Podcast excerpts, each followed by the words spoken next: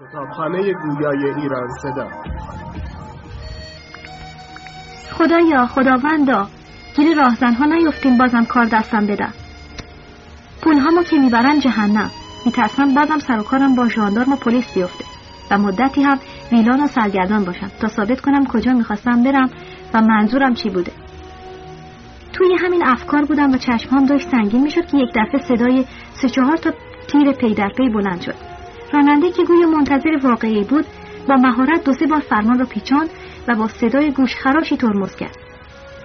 سر من محکم به میله های اتوبوس خورد و زنها و بچه ها شروع به جیغ کردند. قبل از همه شوفر و شاگردش پیاده شدند و پشت سر آنها بقیه صف کشیدند. پایین پله اتوبوس دو نفر که صورتشان را با جوراب زنانه پوشانیده بودند با های آماده شلیک ایستاده بودند. شوفر و شاگردش مثل بچه ها دستهاشون رو بالا برده بودند و پاهاشون رو کمی گشاد گذاشته بودند کیف پول ساعت گردنبند انگشترهای زنها را توی گونی ها پرت می‌کردند دو سه نفر دیگه مانده بود که نوبت به من برسه. زندانی ها یک قانون دارن. دوز هیچ وقت از دوز دزدی نمی‌کنه. می‌خواستم به اونا بگم رفقا منم از شما هستم. منم بزرگ شده زندانم و کلاه بردارم ولی تا خواستم این حرف رو بزنم یکی از عقب لوله تفنگش رو گذاشت روی شانم بالا بگیر بالا معطل نشو. زبانم بند آمد و بی اختیار مثل اینکه فنر زیر بازوام گذاشته دستامو بالا بردم. یارو که ماسک زده بود جوامو گشت. تمام پولها حتی خودنویس و چاقو و فندکم را برداشت و با این حال قناعت نکرد و به کفش ها اشاره کرد. در بیار. کفش تازه خریده بودم. تو این هوای سرد دیک دیک داشتم میلرزیدم. اگه کفش هم را می بردن از سرما می بردن. با التماس گفتم اینو دیگه نبرین یارو همچین با مجدت توی دنده ها که در توی دلم پیچید. زود باشت پدر سگ چشم. فوری کفشامو دادم و مثل بچه یتیم ها دستهامو زیر بغلم گذاشتم و کنار وایستادم. خدا خدا می‌کردم زودتر کار رازنها تمام بشه و گورشان رو گم بکنند تا بتونم برم توی ماشین و کمی گرم بشم. وقتی خوب تمام اسبابها را جمع کردند و بار چند تا قاطر کردند یک عده با قاطرها رفتند و سه نفر از راهزنها هم به مسافرها اجازه دادن سوار بشن. بعد هم خودشان آمدن تو اتوبوس و دستور حرکت دادن. هر چهار پنج کیلومتر که می‌رفتیم دو سه نفر رو توی بیابان پیاده می‌کردن. از سرما دندانهای من چنان به هم می‌خورد که انگار یک عده 24 نفری کنسرت بزرگ اجرا کنند.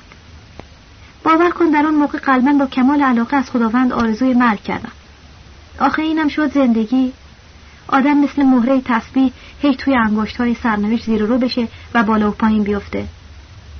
دو سه بار تصمیم گرفتم از جام بلند شم و بپرم روی یکی از راهزنها. شاید با یک گلوله کارم را بسازن و راحتم کنم اما یک طرف از سرما و یک طرف هم از ترس جان مثل این بود که روی صندلی میخکوبم کردم هوا کم کم داشت روشن می‌شد و منظره بیرون را می‌شد دید به یک سربالایی تندی رسیدیم. طرف راست جاده یک پرتگاهی بود. طرف چپ هم کوه تا به فلک سر کشیده بودند.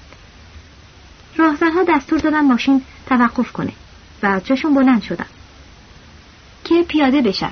یکی که از همه هیکل دارتر بود و به اون دوتای دیگه دستور می‌داد سرش رو به طرف داخل ماشین برگرداند و اشاره به من کرد. اوهوی بچه بیا پایین. من از وحشت تمام تنم خیس عرق شد. ای داده بیداد اینا با من چیکار دارن؟ مثل عروسک های خیمه شب بازی راه افتادم. وقتی از جلوی مرد سیبیلو که بغل دستم نشسته بود رد می شدم با چشمهای وقت زده نگاهی به سر پام کرد و با لحن مخصوصی گفت بیچاره کارش تمامه. یک پیرزن چاق گنده که فقط یک زیرپوش کتانی تنش مونده بود سرش را با حسرت تکان داد. آدم گیر گرگ بیابون بیفته گیر این آدم کشا نیفته. این جمله ها بوی مرگ می‌داد بوی زجر و شکنجه و بدبختی می‌داد. باور کنید از مرگ اینقدرها نمیترسیدم که از شکنجه ترس داشتم. و از این ناراحت بودم که این راهزنها بین این همه مرد و زن با من چیکار دارن و چطور شد مرا انتخاب کردن. زیر لب دعاهایی رو که بلد بودم خوندم و فوت کردم. خدایا با امید تو و از ماشین پیاده شدم. کنار جاده دو نفر روبسته و چهار تا اسب حاضر بودند. رئیس راهزنها تفنگش را روی دست گرفت و قراول حرکت کرد. و با چند تیر پی در پی لاستیک های ماشین را سوراخ سوراخ کردند. بعد با اشاره به بقیه دستور داد سوار اسبها بشوند و مرا هم ترک یکی از راهزنها سوار کرد. اسبها به تاخت به طرف جاده کوهستانی حرکت کردند. دل توی دلم نبود. هر لحظه منتظر بودم که اسبها را نگه دارند و یک گلوله هم توی شکم من خالی کنند. در دبیرستان نظام معلمی داشتیم که بسیار مرد با تجربه و دنیا دیده بود. همیشه به ما می‌گفت بچه ها در مقابل حوادث هرگز خونسردیتان را از دست ندید. چه بسا اتفاقاتی که ظاهرا ناگواره اما نتیجه خوبی داره و برعکس ممکنه واقعی ظاهرا خوب باشه و به پایان بدی منتهی بشه. های زیادی می‌زد و با هزار و یک دلیل سعی می‌کرد این فکر را در مغز ما جا بده که در مقابل ناملایمات شجاع باشیم. آن روزها ما به حرفهای او زیاد اهمیت نمی‌دادیم. اما در آن موقع که بیخبر از سرنوشت مجهول خود اسیر دست رازنها بودم و به طرف سرنوشت ناشناس می‌رفتم نمی‌دانم چطور شد که این موضوع بیادم آمد و باعث تسکین و آرامش قلبم گردید. حالا اسیر بودن در دست راهزنها چطور ممکنه عاقبت خوبی داشته باشه خودم هم نمی‌دانستم. هوا کاملا روشن شده و آفتاب کم کم از پشت کوه ها سر می‌کشید. منظره خانه های کاهگلی یک دهکده از دور پیدا شد. رئیس اسبش را نگه داشت و بقیه هم که دنبال او بودند ایستادند. همه پیاده شدیم. راهزنها جورابها را از صورتشان برداشته بودند و به محض اینکه نگاهم به صورت رئیس افتاد او را شناختند. او آلتان چولاق همزندانی سابق من بود. آلتان به صدای بلندی خندید. فرید پخمه تو کجا؟ اینجا کجا؟ پیش رفتم و خودمانی گفتم خدا ذلیلت کنه آلتان. چرا زودتر نگفتی؟ این آرتیست بازی ها چیه در میاری؟ نمی‌خواستم نوکرهام جریان را بفهمم من توی زندان خدمت خوبی به آلتان کرده بودم. یک روز که او با سه چهار تن از گردن کلوفتا در افتاده بود من ازش پشتیبانی کرده بودم. آلیتان با دستهای سنگینش روی شانه هم زد. خب رفیق نگفتی این طرفا چی کار داشتی؟ یک دست کت و شلوار اضافه داشتیم آوردم تقدیم کنم. آلیتان از این شوخ خنده اش گرفت. نه ترس سه برابر پست میدم. من هیچ وقت خوبی رفقا رو فراموش نمی‌کنم. بعد اشاره به دهکده کرد. اینجا خانه ماست.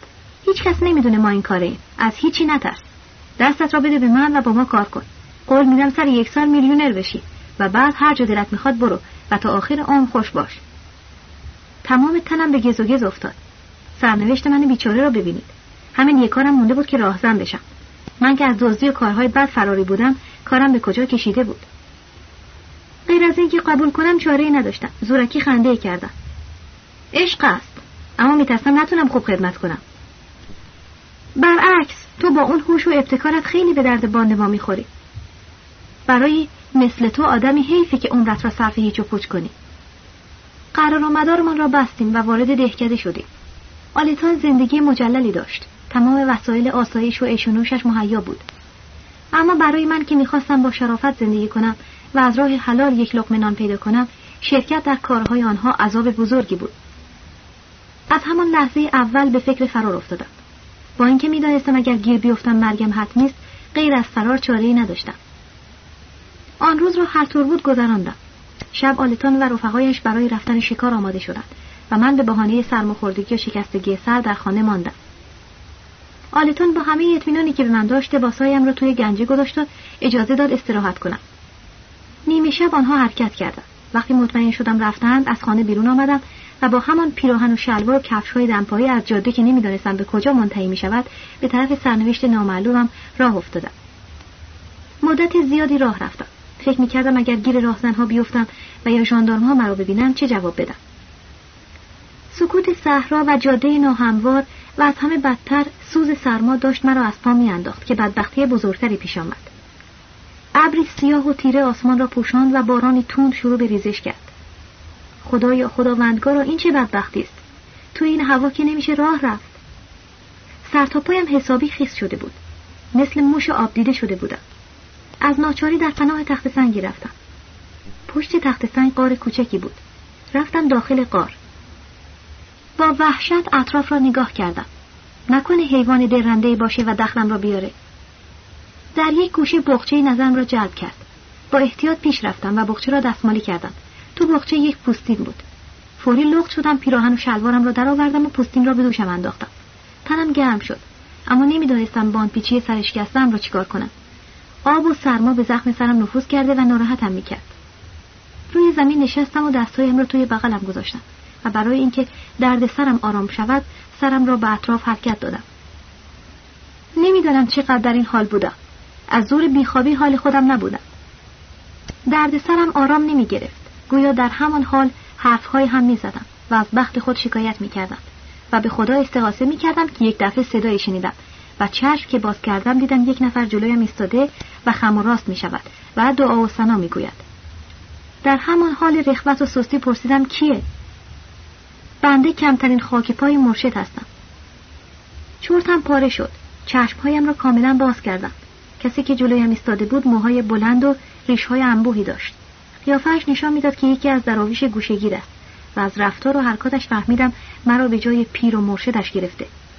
باز هم چیزی نمونده بود خنده هم بگیره. اگر روز روشن بود اگر هدف معینی داشتم که فردا کجا باید برم و برنامه هم چیست همون موقع رو راست می‌گفتم آقا جان درویش جان اشتباه کردی من پیر و مرشد نیستم و یک سابقه دار از همه جا راندم که از بدبختی و لاعلاجی به این قار پناهنده شدم و از سرما پوستین تو را پوشیدم اما در آن موقع هیچ چاره ای نداشتم که حرفهای او را به ریش بگیرم و با حرکت دادن سر گفته های او را تایید کنم.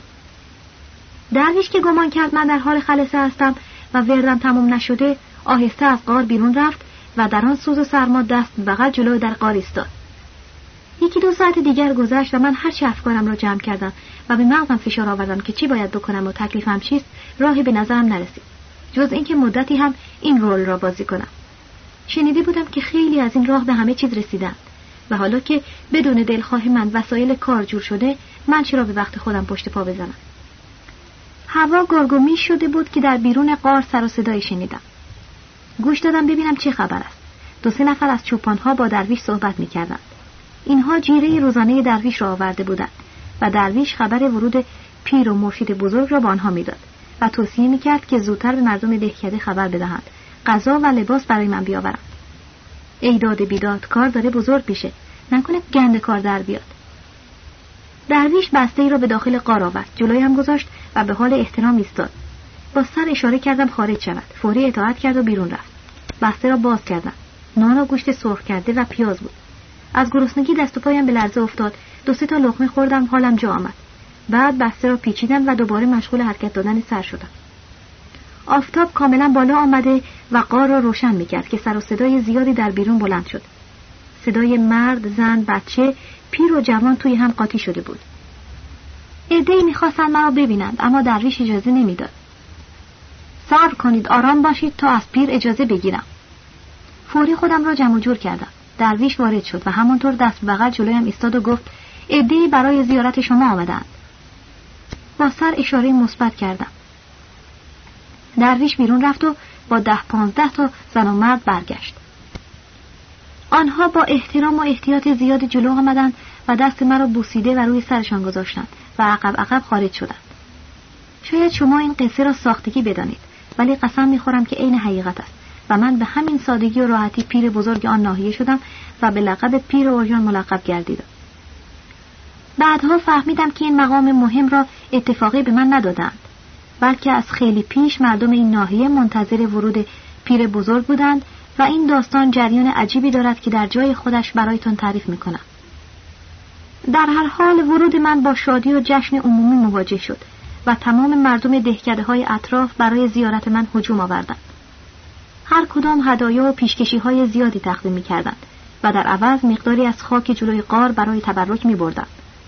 عده زیادی پیشنهاد کردند که به دهات آنها بروم و حاضر بودند برایم خانه و خانقاه بسازند اما من با حرکت سر از قبول این امر استنکاف می کردم. هیچ کس نمی پرسید کی هستم و از کجا آمدم. یکی می گفت آقا از بخارا و سمرقند آمده. بعضی می گفتند از شیراز و حجاز آمده و عدهای می گفتند آقا قبلا در اشکابات بوده. همه با اصرار عجیبی تقاضا داشتند که بعد از این در همانجا بمانم. من جواب درستی به پیشنهاد آنها نمی‌دادم و بدون اینکه نظر خاصی داشته باشند خودم را در مسیر زندگی قرار دادم. هر چی می شود بشود. مردم در همان مکان برای من خانقاه بزرگی ساختند و دو نفر محافظ هم به خرج خودشان برای من استخدام کردند. تعداد گوسفندها و بزهایی که هر روز پیشکش می آوردن به قدری زیاد شده بود که یک چوپان هم برای آنها گرفتند. تقریبا سه هفته از این جریان میگذشت و من هنوز نمی‌دانستم تکلیفم با درویش چیست. تا به حال بیش از ده پانزده کلمه با او حرف نزده بودم. از این سکوت و جستی که مجبور بودم بگیرم قلبم داشت میترکید. میترسیدم اگر با او خودمانی باشم و جریان را حالیش کنم کار خرابتر بشه. اگر تا آخر عمر هم بخواهم همین رول را بازی کنم که از تنهایی دیوانی می‌شوم. به همین جهت بیشتر اوقات به بهانه عبادت و ذکر کردن توی اتاق خلوت می‌کردم و میخوابیدم. درویش با احترام خاصی وظیفه نگهبانی را انجام می‌داد. و از ورود اشخاص متفرقه هنگامی که توی اتاق بودم جلوگیری می‌کرد. یک روز درویش وارد اتاق شد و گفت آقا می‌خواهد به زیارت شما بیاید. اجازه میفرمایید. چون همه فکر می‌کردن من همه چیز را از غیب می‌دانم نمی‌تونستم سوال کنم آقا کیه. گفتم بیاد. فکر می‌کردم آقا آمده اما بعد از اینکه مدتی انتظار کشیدم معلوم شد نوکرش را فرستاده اجازه بگیرد خودش بعدا میآید. بعد از ظهر باز هم به بهانه نماز خلوت کرده و خوابیده بودم که در اثر سر و صدا بیدار شدم. خوب گوش دادم در بیرون چند نفر با درویش بحث و جدال داشتند. درویش می‌گفت آقا مشغول ذکر است و تا تمام نشود نمی‌توانم اجازه بگیرم. طرف جواب می‌داد آخه خوب نیست او رو معطل کنیم. از حرف زدنشون فکر کردم مأمورین رسمی دولت به دیدن من آمدن ولی بعد فهمیدم آقاست. از همون توی اتاق صدا کردم آقا را اجازه بدید بیا تو. از اینکه من در میان اتاق در بسته مراجعین را می‌شناسم درویش خیلی سربلند شد و گفت دیدی؟ مرشد صاحب کرامت است و از پشت دیوار تمام کارهایی که آن طرف دنیا می شود می بیند. بلندتر داد زدم آقا را معطل نکنید. درویش از بیرون جواب داد اطاعت می شود الان می آید. من روی تخت چوبی دوزانو نشستم و پوستین را محکم دور خود پیچیدم. از روزی که به اینجا آمده بودم ریشم را نتراشیده بودم و قیافم با آن باندپیچی سر و موهای ژولیدم هیبت عجیبی پیدا کرده بود. در باز شد مرد جوان خوش قیافه با پنج شش تا از نوکرهایش وارد شدند. آقا قیافه بسیار خوبی داشت. اما نوکرهایش گردن کلفت و سیبیل از بناگوش در رفته بودند. من مثل مجسمه سنگی و بوتی که روی چهارپایی ها می‌گذارند بی حرکت نشسته بودم. آقا تعظیم بلند بالایی کرد و با احترام پیش آمد دست من رو گرفت و بوسید. من با حرکت سر و در حالی که سعی می‌کردم صدایم بم و کشدار باشد گفتم خداوند تو را حفظ کند. خوب که دقیق شدم دیدم آقا زیاد هم جوان نیست در حدود چهل و دو سال دارد. آقا همانطور که دستهایش را به حال احترام جلوی سینهاش قلاب کرده بود گفت بنده آمدم تا از نفوس پاک شما دعا بگیرم. در حالی که با انگشت ریشهایم را شانه می‌زدم گفتم دعای خیر ما همیشه شامل حال مردم این ناحیه هست. آقا با سر تشکر کرد و من با خودم می‌گفتم که اگر این یارو بفهمه من یک نفر سابقه دار هستم چی خواهد گفت؟ آقا گفت من مالک دهکده های اطراف هستم. خواهش می‌کنم قدم رنجه فرمایید و کلبه ما را با قدوم خودتان تبرک نمایید. به روی چشم خواهم آمد. ارباب دامن مرا بوسید و عقب عقب بیرون رفت و من همانطور بی حرکت سر جایم نشسته بودم و فقط سرم را تکان دادم. چند روز بعد که قرار بود منزل ارباب برویم ده تا از نوکرهای او برای بردن من آمدند. ده اسب یدک هم برای آدمهای من آورده بودند. بدبختی اینجا بود که من اسب سواری بلد نبودم. از اول عمر تا آن روز اسب سوار نشده بودم. دلم به شور افتاد. ای داده بیداد نکنه اسب مرا به زمین بزنه و آبرون بریزه. به سردسته نوکرهای ارباب گفتم پسر جان من هرگز راضی به زحمت حیوانات نیستم. همیشه پیاده راه می‌روم. همه را بفرست بروند خودت بمان با هم پیاده می‌رویم مکو از اینکه بهش اجازه داده بودم تنها بماند و با من برود خیلی خوشش آمد. این کار علامت اعتماد زیاد من به او بود. فورا دستور داد سایرین حرکت کردند و با احترام به من گفت اگر برای شما زحمت نباشد میان بر برویم زودتر از آنها می‌رسیم گفتم خیالت راحت باشد من از هیچ چیز ناراحت نمی‌شوم. مکو که تمام کور راه های کوهستان را بلد بود مرا از یک راه پرپیچ و خم راهنمایی کرد. راه خیلی دشوار و خطرناک بود ولی می‌دانستم اگر کمترین عیز و آهناله بکنم پاک آبرویم می‌رود. اینها از کرامات من بیشتر از اینها انتظار دارند. توی دلم صد هزار فوش به خودم می‌دادم و با هر زحمت و بدبختی بود از سنگ ها و پرتگاه ها خودم را بالا میکشیدم. تقریبا یک ساعت راه رفتیم و من داشتم از خستگی و ترس و دلهوره از پا میافتادم که آبادی ارباب از دور پیدا شد. بقیه راه سراشیبی بود. بعد از چند دقیقه به قلعه ارباب رسیدیم. خود ارباب و نوکرهایش به استقبال ما آمدند. ارباب دست مرا بوسید و سوال کرد بقیه کجا ماندند مکو به جای من جواب داد اونا تو راه هستن. در حقیقت ما زودتر از اونا رسیده بودیم و همین موضوع باعث حیرت ارباب و نوکرها شد. وارد قلعه ارباب شدیم. از دیدن خانه مجلل و اساسی لوکس و آخرین مدل او غرق تعجب و حیرت شدم. سالن او از سالن میلیونرهای استانبول هم شیکتر بود. یک کتابخانه بزرگ پر از کتابهای علمی و فنی داشت. قهوه آوردن و صحبتهای متفرقه شروع شد. ارباب تعریف می‌کرد که فقط سه ماه در سال اینجاست و بقیه را به استانبول می‌رود. دو تا از پسرهایش در انگلستان هستند و دخترش در سوئیس ازدواج کرده. تعجب من لحظه به لحظه بیشتر می‌شد.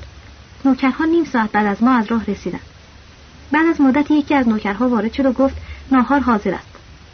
ارباب نوکرها را مرخص کرد و با احترام تمام مرا به اتاق ناهارخوری راهنمایی نمود. تا آن موقع سفره به این مفصلی ندیده بودم. روی میز انواع غذاها را چیده بودم و در وسط میز یک سینی بزرگ پر از انواع مشروب بود. ارباب لیوانش را پر کرد و پرسید شما چه مشروبی می‌خورید؟ من با قیافه تنفر آلودی سرم را تکان دادم. برای ما خوردن این چیزها حرام است. کاش این حرف را نمی گفتم و احترام خودم را نگه می داشتم. تا این جمله از دهانم خارج شد ارباب با لحن مخصوصی گفت پدر سوخته به من هم کلک می‌زنی. از این حرف سرتاپایم لرزید. خیال کردم شوخی می‌کند. اما وقتی به چشمهایش نگاه کردم دیدم خیلی جدی است. سعی کردم خودم را نبازم. خنده سردی کردم و گفتم شما میل بفرمایید نوش جان ولی من معذورم. داد کشید پیر سگ بگیر بخور. به تو میگم. با این فرمان آخری دلم یک بار فرو ریخت و از زیر چشم نگاهی به چشمهای او کردم. قیافش مثل یک حیوان درنده و وحشی بود. من نشان می‌داد که جز اطاعت به دستور او چاره ای ندارم. نمی‌دانستم این تغییر وضع چه معنی داره و چطور شد که ارباب با آن همه احترامی که برای من قائل می‌شد یک دفعه تغییر کرد. بدون اینکه حرفی بزنم لیوان را برداشتم و یک ضرب بیخ گلو خالی کردم. خیلی دلم می‌خواست زودتر بفهمم که بعد از آن همه احترامات این رفتار او چه علتی داره. آقا نگاهی گرمی به صورتم انداخت و گفت آفرین. اگر نمیخوردی چنان با مشت پس گردنت می‌زدم که خودت رو خراب کنی. لیوان دوم را هم خوردم. این دفعه آقا با دست مزه به دهانم گذاشت و گفت حالا مطمئن شدم که لیاقت این کار را داری. خیلی پیچیده حرف می‌زد. هنوز نمی‌دانستم منظورش از این کارها چیست. توی فکر بودم که خدایا این چه بلایی گرفتار شدم؟ آقا لیوان سوم را برایم پر کرد و پرسید چطور شد به اینجا آمدی؟ نمی‌دانستم چی جوابی به او بدهم. راستش را بگویم یا دروغایی سرهم کنم. آقا زحمت مرا کم کرد و گفت تا به حال زندان رفته یا نه؟ خنده ای کردم. اختیار دارید. زندان کارم چی بوده؟ گفت به من کلک نزن. از سرتاپات معلومه که سابقه دار هستی. سکوت کردم. مثل این بود که ارباب از تمام زندگی من خبر داشت. و با خنده گفت اگر زندان ندیده باشی یک دقیقه هم نمی‌گذارم اینجا بمانی. دیدم حرفهاش جدی است و نمیشه بهش دروغ گفت. راستش چند روز زندان بودم. گل از گل ارباب وا شد و با قهقهه گفت حالا شدی آدم حسابی. خب بگو ببینم برای چی رفتی زندان. مگر می‌شد بگم به جرم کلاهبرداری؟ گفتم با یک نفر دعوام شد. ارباب به صورتم نگاه کرد. به تو نمیاد که آدم بزنی. راستش رو بگو. لابا دزدی کردی. راستش بی خودی به نام کلاهبرداری رفتم زندان. آهان این درسته. دیگه بهتر از تو نمی‌تونم پیدا کنم. تو همونی که من تو آسمون ها دنبالت میگشتم زمین پیدا کردم. پرسیدم ببخشید ممکنه بفرمایید چرا دنبال من میگشتید؟ ما همیشه یک نفر را لازم داریم که مردم را سرگرم کنه. قبل از تو یک نفر اینجا بود اما نتونست خودشو حفظ کنه. و پتهش رو آب افتاد. ولی تو خوب جوری شروع کردی. اگر بتونی تا آخر همینجور پیش بری تا آخر عمر نونت توی روغنه. وقتی نوکرهای من خبر دادن یک آدم لخت و اور توی قار پیدا شده و حاضر نیست توی دهکده بیاد خیلی خوشحال شدم. و پیش خودم گفتم معلوم میشه این از اون پدر سوخته است دستور دادم وسایل زندگی تو را درست کنند. و برای اینکه احترام تو پیش همه بالا بره آمدم دیدنت. این یک قانون کلی است ارباب و شیخ باید همیشه دور از مردم زندگی کنند. به قول کروغلی از وقتی که دموکراسی ایجاد شده بزرگی از مین رفته و هر آدم بزرگی که با مردم رفت آمد کنه و به آنها روی خوش نشون بده احترامش کمتر میشه. شیخی قدیم چون این قانون را رعایت نکرد مجبور شد شبانه از اینجا فرار کنه. پرسیدم کدام قانون را رعایت نکرد؟ جواب داد سه تا قانون است که باید با کمال دقت رعایت کنی. مثلا یک نفر که می‌خواهد در زندان هروئین بفروشد چیکار باید بکند؟ اول باید در بیرون یک نفر فروشنده هروئین پیدا کند. دوم در داخل زندان باید قدرت داشته باشد و همه احترام او را نگه دارند سوم باید معمولین زندان مخفیانه از این موضوع باخبر باشند. این عمل مانند پایهای اصلی یک ساختمان است. اگر یکی از پایها سست باشد در زندان نمی شود هروئین فروخت. عمل تو هم عینا مثل همین کار میماند. اول باید نظر ارباب این ناحیه را جلب کنی که الان جلویت نشسته و کاملا با تو موافق است. دوم احترام و قدرت خودت می باشد که آن هم در حال حاضر موجود است و همه اهالی این منطقه تو را صاحب کرامت و شیخ بزرگواری می داند. الان در تمام مجالس و خانه های این ناحیه صحبت توست. مردم حرفهای عجیب و غریبی می‌زنند. انگار همه با هم مسابقه دروغگویی گذاشتند و با اینکه همه هم می‌دانند حرفهایشان دروغ است سعی می‌کنند با هزار قسم و آیه کرامات و کارهای فوقالعادهای به تو نسبت بدهند. همین امروز که تو از راه کوهستانی و میانبر آمده ای و نوکرهای من از جاده آمدند و دیرتر از شما رسیدند موجب به گومگوی زیادی شده و چند نفر قسم میخوردند که با چشم خودشان هم توی ابرها دیدند که تو پرواز می‌کنی. این مردم اخلاق عجیبی دارند. گاهی چنان امن بر خودشان مشتبه می شود که دروغهای خودشان را هم باور می کند. شیخ قبلی هم دچار این بدبختی شد. و تو خیلی باید مواظب خودت باشی که خودت را فراموش نکنی. و الا با خاری خار از اینجا بیرونت می کنند و دوباره آواره و سرگردان می‌شوی. دزدی می‌کنی و باز تو را می‌گیرند و توی هلفدونی میندازند پرسیدم قانون سوم کدامه؟ آقا سرش را تکان داد و اما قانون سوم موافقت ژاندارمری است. تا ارباب کلمه ژاندارمری را گفت من چنان یکی خوردم که نزدیک بود سکته کنم. ای داد بیداد من هرچی از پلیس و ژاندارم فرار می‌کنم سرنوشت زندگی مرا با آنها گره می‌زنه. ارباب که متوجه رنگ پریده و انقلاب روحی من شد پرسید مگه اسم جن شنیدی؟ ژاندارمری که ترس نداره. اگر از سابقت میترسی خیالت راحت باشه. تا وقتی به نفع اونا کار کنی به کارت کاری ندارن مامورین دولتی هم اینجا نمیان. فقط وکلای مجلس هستن که موقع انتخابات اینجاها پیداشون میشه.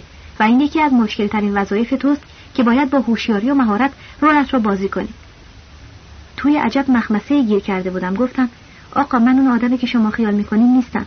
من لیاقت شیخ شدن و این کلک ها رو ندارم. من یک آدم سابقه دار و کلاهبردارم که همه منو می‌شناسند و گند کار در میاد. اجازه بدین برم پی کارم. ارباب سرشو تکان داد. خیال کردی خونه خاله که هر وقت بخوای بیای و هر وقت بخوای بری. مگه میشه با افکار عمومی بازی کرد؟ این فکر رو اون موقع که اومدی تو گود بایست می‌کردی. نه حالا که همه تو را شیخ بزرگی می‌دونن و امیدشان به توست.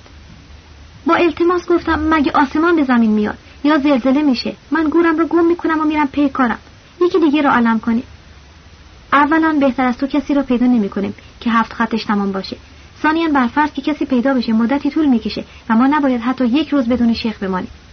پرسیدم منظور چیه؟ چرا؟ معلومه دیگه مردم اینجا دکتر ندارن ماما ندارن دارو ندارن پول که اصلا ندارن. اقلا باید یک شیخی داشته باشن که دردها و بدبختی رو دوا کنه.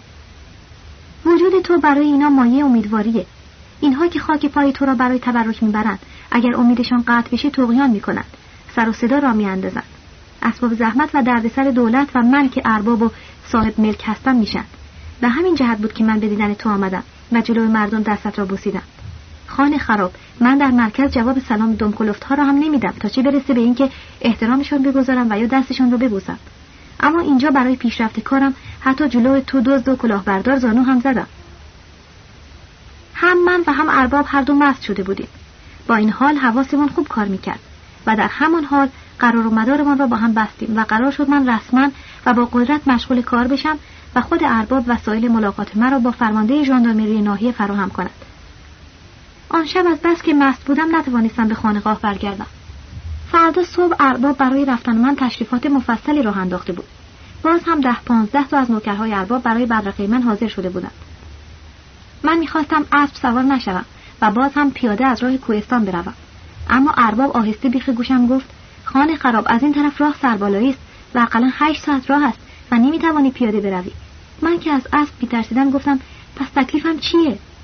آقا دستور داد نوکرهایش اسب مرا یدک بکشد. وقتی هم که می‌خواستم سوار شوم خودش آمد و برای من رکاب گرفت. آهسته کنار گوشش گفتم اون حرفها و فوشهای دیروزی چی بود؟ این احترام امروز چیه؟ ارباب خندید و تعظیم کوتاهی کرد و آهسته جواب داد من باید به تو احترام بگذارم تا دیگران گول بخورند اما مواظب خودت باش گول نخوری و یادت نری کی هستی. غرور ورت نداری که با مغز می‌خوری زمین. از آن روز به بعد زندگی من رنگ دیگری گرفت. پرده فراموشی که چند هفته بود به روی اعمال و افکار من کشیده شده بود کنار رفت. تا قبل از به خانه رفتن ارباب گاهگاهی امن بر خود من هم مشتبه می‌شد. و هنگامی که دهاتی ها برای تقدیم هدایا و گرفتن دعا پیشم می آمدن خودم را فراموش می کردم و به نظرم می رسید که واقعا مرد پاکباز و وارسته هستم. اما حالا یک لحظه هم از خیال دقلبازی و انجام رولی که به من محول شده بود قافل نمی شدم. شبها که سکوت همه جا را فرا می گرفت فکر و اندیشه فردا و ترس از اینکه عاقبت کارم به کجا می کشد روحم را منقلب می کرد و برای اینکه خود را از چنگال این اندیشه ها نجات دهم دست به دامان الکل می زدم. روزها هم اکثر به بهانه دعا و نماز خلوت می کردم و می خوابیدم. در این موقع هیچ کس حق ورود به اتاق مرا نداشت و درویش با سماجت و علاقه زیادی وظیفه پاسمانیش را انجام می‌داد. یک روز که خلوت کرده و مشغول شرابخوری بودم درویش برخلاف همیشه و بدون اجازه وارد اتاق شد من از این جسارت او خیلی جا خوردم. و اگر مواقع دیگر بود او را چنان تنبیه می کردم که تا آخر عمر از این غلط ها نکنه. ولی آن روز به دو دلیل نتوانستم حرفی بزنم. یکی اینکه بساط مشروب جلویم بود. دومی که می‌دانستم حامل پیام مهمی است و شاید خبری که برای ما آورده خیلی فوری و وحشتناک است. درویش از دیدن بساط مشروب که جلوی من بود هیچ تعجبی نکرد. انگار می‌دانست که وضع از چه قرار است. استراب و ناراحتی که توی صورتش بود نشان می‌داد که حامل پیام مهمی است و برای کار مهمی مجبور شده بدون اجازه داخل اتاق بشود. بدون اینکه عذر بخواهد و یا منتظر سوال من شود گفت فرمانده ژاندارمری می‌خواهد به دیدن شما بیاید. از شنیدن نام فرمانده ژاندارمری چنان یکی خوردم که چیزی نمانده بود سکته کنم. بی اختیار پرسیدم با من چیکار دارد؟ درویش ساکت ماند و من در دریای افکار گوناگونی غرق شدم. نکند از جریان من باخبر شده و برای دستگیریم آمده. تمام تشریفات و ژستهایی را که تا به حال در کارها و رفتارم رعایت می‌کردم کنار گذاشتم و از درویش پرسیدم این فرمانده ژاندارمری چه جور آدمی است؟ درویش از اینکه من او را نمیشناختم خیلی تعجب کرد و جواب داد مگه او را تا به حال ندیدین؟ نه. پس چطور به اینجا آمدیم و شیخ شدیم نمی‌دانستم چه جوابی به او بدم. پس از کمی سکوت گفتم کار من از بالاها درست شده. به دیدن اینها احتیاجی نداریم. درویش لبخند مخصوصی زد که هزار معنی داشت و گفت بهتر اول جواب فرستاده سروان رو بدید بعد صحبت می‌کنیم. نمی‌دانستم جواب رو چی بدم. از درویش پرسیدم به نظر تو چیکارش کنیم؟ بفرمایید تشریف بیاره. بدون موافقت او در اینجا هیچ کاری نمیشه کرد. سرم را به عنوان موافقت تکان دادم. وقتی درویش می‌خواست از اتاق بیرون بره گفتم زود برگرد کارت دارم.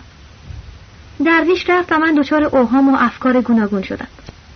خدایا خداوند و تکلیف من چیه؟ این چه بدبختی است دچار شدم؟ اگه مرا بشناسه چه بلایی به سرم میاره؟ تا وقتی درویش قرار مدار تشریف فرمای جناب سروان را گذاشت و برگشت نصف گوشت من آب شد. به محض اینکه وارد اتاق شد اشاره کردم بنشیند او هم بی مقدمه روبرویم زانو زد یک استکان پر عرق به دستش دادم. بخور روشن شی. استکان را لاجوره بالا کشید و با کف دست بیلهای آویزانش را پاک کرد. چشمهایش حالت عجیبی پیدا کرده بودند و آدم نمی‌توانست چند لحظه در آنها خیره شود. برای خودم هم که از شنیدن خبر آمدن فرمانده ژاندارمری مستیم پریده بود دو تا استکان پی در پی ریختم و خوب که حالم جا آمد پرسیدم خب کی این عالی جناب تشریف میارن امروز غروب. بسیار خوب. تعریف کن ببینم این آقا چه جور جانوری است؟ درویش شروع به تعریف کرد. قبل از اینکه جناب سروان مأمور این قسمت بشه تمام این کوه ها مرکز راهزنان بود. قوای دولتی هر کاری می‌کرد نمی‌توانست جلوی اونها رو بگیره. هر روز چند تا ماشین لخت می‌کردن و به سر زن و بچه مردم بلاهایی میآوردن که نگو. هر هفته فرمانده ژاندارمری رو عوض می‌کردن. اما هیچ کدام نتونستند کاری بکنند و روز به روز وضع بدتر می‌شد. کار به جایی رسید که زیر هر سنگی سه تا راهزن خوابیده بود و کم کم همدیگر را لخت می‌کردن تا اینکه این جناب سروان آمد و نسل راهزنها را از بیخ کند. پرسیدم این بابا چطور نسل راهزنها را کند؟ هم راهزنها با شیخ قبلی که اینجا بوده بند و بست داشتند. شیخ از اونها حمایت می‌کرده. جناب سروان با یک سیاست مخصوصی شیخ را راضی کرد به استانبول بره و به محض اینکه پاشو از اینجا گذاشت بیرون یک راست برد زندان آنکارا تحویلش داد و آمد. بعد از اینکه شیخ رفت رازنها دومشان را گذاشتن لای پاشان و رفتن به کارشون. فقط من مانده بودم که بعد از رفتن شیخ هم با سرسختی مقاومت می‌کردم.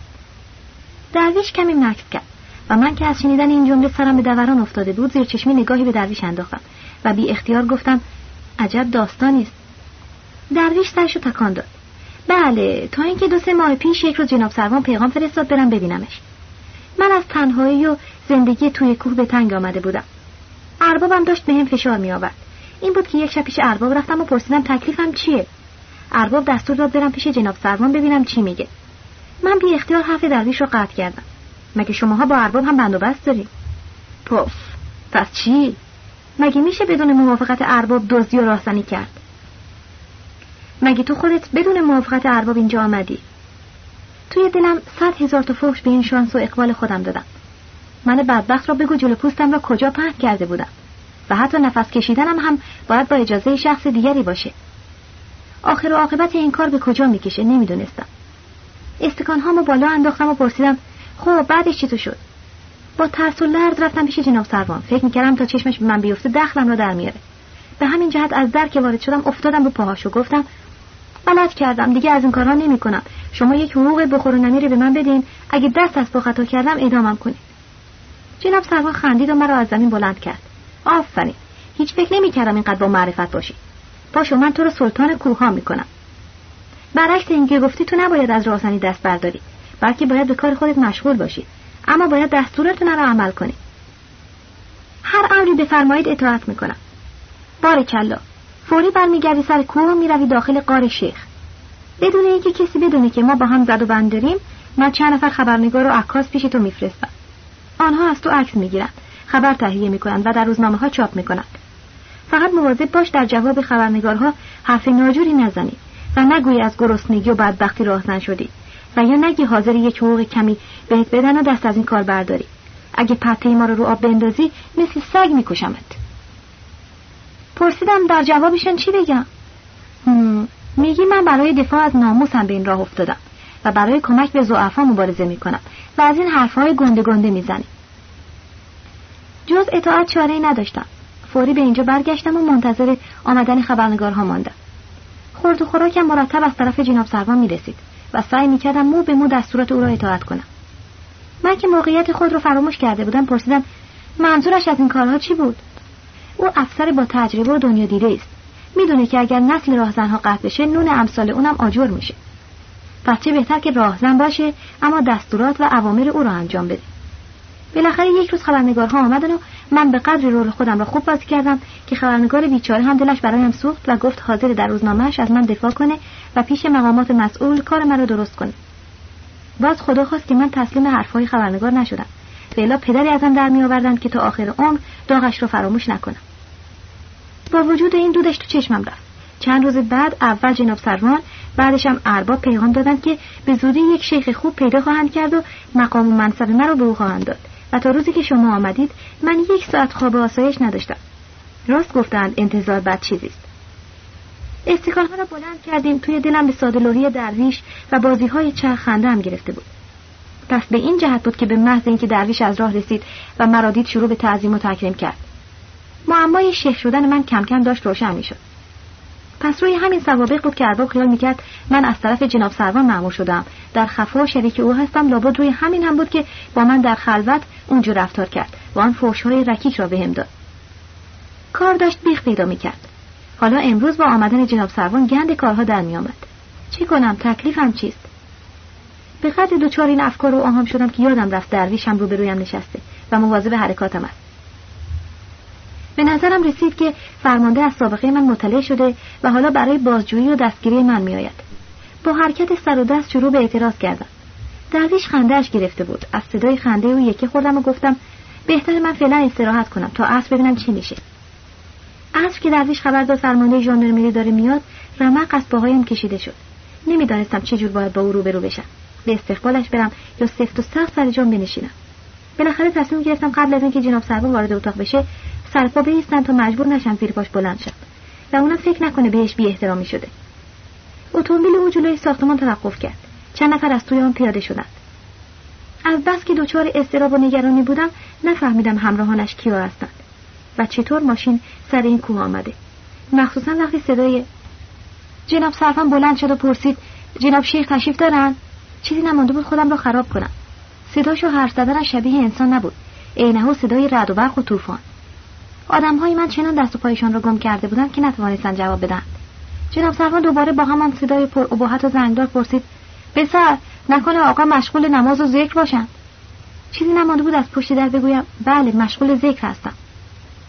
در یک لحظه تمام زندگی تلخ گذشته به نظرم آمد. آخه پدر فلان شیر شدنت چی بود احمق؟ می‌رفتی یک کار حسابی پیدا می‌کردی. با خود گفتم چطور از پنجره عقبی بپرم بیرون و فرار کنم؟ پول هم که دارم. و تا گند کار در نیامده خودم را نجات بدم. اما خیلی دیر شده و دیگر فرصتی برای فرار نبود. جناب سروان پشت در اتاق رسیده بود و با همان صدا پرسید اجازه میفرمایید جناب آقا یا الله؟ با گفتن این کلمه در را چنان باز کرد که گچهای کنار آن ریخت. پای راستش را با چکمه های بزرگ و براقش داخل اتاق گذاشت. من تا آن روز خیلی بدبختی کشیده و شاهد صحنه‌ها و مناظر عجیب و غریب و دلهور آوری بودم. اما هرگز مثل آن روز نترسیده و دست و پای خودم را گم نکرده بودم. چنان منقلب شده بودم که برای اولین بار با صدق و صفا و از روی قلب به خداوند متوسل شدم. الهی کرامت شیخ اصلی به من بده تا با یک ورد و دعا او را تبدیل به سنگ کنم. نخندید نخندید این شوخی نیست. قبلا هم برای شما گفتم ما سابقه دارها به کارهای خارق‌العاده‌ای که از خودمان ساختیم ایمان پیدا می‌کنیم و باورمان می‌شود که حقیقتا موضوع راست است. به دنبال چکمه هیکل درشت و ورزیده جناب سروان به داخل اتاق آمد. از دیدن یال و کوپال او چنان خودم را باختم که بی اختیار زیر لب شروع به دعا خواندن کردم. نمی‌دانم فرمانده ژاندارمری چی فکر کرد که تا چشمش من افتاد به عقب برگشت و به یکی از نوکرهای من که دست به سینه کنار در ایستاده بود گفت پدر سوخته مگه من از تو سوال نکردم نکنه آقا مشغول ذکر باشه چرا به من نگفتی؟ بعدش هم چنان سیلی محکمی بیخ گوشی نوکرم زد که بیچاره چهار مرتبه دور خودش چرخید و سرش خورد به دیوار. من از این شگردها زیاد دیده بودم. جناب سروان با این کارش می‌خواست دو قرص کنه. توی زندان و میان جاهل ها این کارها رواج داره. وقتی یک زندانی گردن کلفت به زندان میاد یکی بزن قبلی برای نشان دادن ضرب شستش از این رول ها بازی می‌کنه. این رفتار جناب سروان مانند جرقه بود که به یک کپه بارود نزدیک کند. اثر یک تحریک کننده قوی داشت. مرا چرا منقلب کرد که در یک لحظه از آن حالت ساکت و آرام و جست روحانی بیرون آمدم و تبدیل به پخمه که در بندهای زندان با یک عده گردن کلفت و قلد و روبروست مبدل شدم. همانطور که در زندان هر کس میبایست برای اینکه بتواند زندگی کند مجبور زیر دو دیگران نمانه من هم بی اختیار آماده شدم که جلو دو جناب سروان رو بگیرم. مثل ماشینی که کوکش کرده باشند دهانم بی اراده باز شد و گفتم زکی اما هنوز تمام کلمه از دهانم خارج نشده و تنین صدای یه لای دندانه هایم بود که مثل آدم های برق گرفته دهانم کلید شد. افسری که این همه از شجاعت و قدرت و کلشقیش حرف می‌زدند همان شاهین جنگل هم کلاسی سابق من در دبیرستان نظام بود. لرزش شدیدی سرتاپایم فرا گرفت و مثل آبی که روی آتش بریزند وا رفت و از حرارت افتادم. با خود گفتم نکنه او هم مرا بشناسه. به زحمت خودم را کنترل کردم و با صدای ملایمی گفتم حضرت سروان بفرمایید. خانه فقیر ما قابل شما رو نداره. جناب سروان با همان قدم های محکم به طرف من آمد. دو تا دست های بزرگ و سنگینش رو روی شانه هایم گذاشت و با فشار مرا روی توشک نشانی با این عملش می‌خواست ضمن تظاهر ادای احترام زور بازویش رو هم نشونم بده. من آدم دعواکنی نیستم ولی توی مدرسه از هیچ کدام رفقایم نمیخوردم. الان هم با همه این زجر و بدبختی ها که کشیده بودم باز هم اگر جناب سروان یک آدم معمولی بود از پسش در می آمدم. اما این درجه ها و قدرت دولت که پشت سر افسر هاست یک قدرت فوقالعاده به اینها میده. به همین جهت دست پایین گرفتم و گفتم تا جنابالی ننشینید بنده جسارت نمی‌کنم. من خاک پای شما هستم. صداهای مانند از از از دهانم در اومد می‌خواستم بگم الله. جناب سروان دوزانو پلوی توشک نشست و گفت امیدوارم قصوری که در شرفیابی شده میبخشید. از قدیم گفتند از خوردان خطا از بزرگان عطا.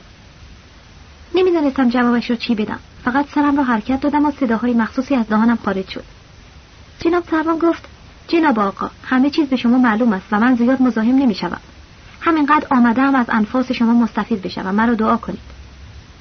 چنان خنده گرفته بود که داشتم میترکیدم. به زحمت خودم رو کنترل کردم.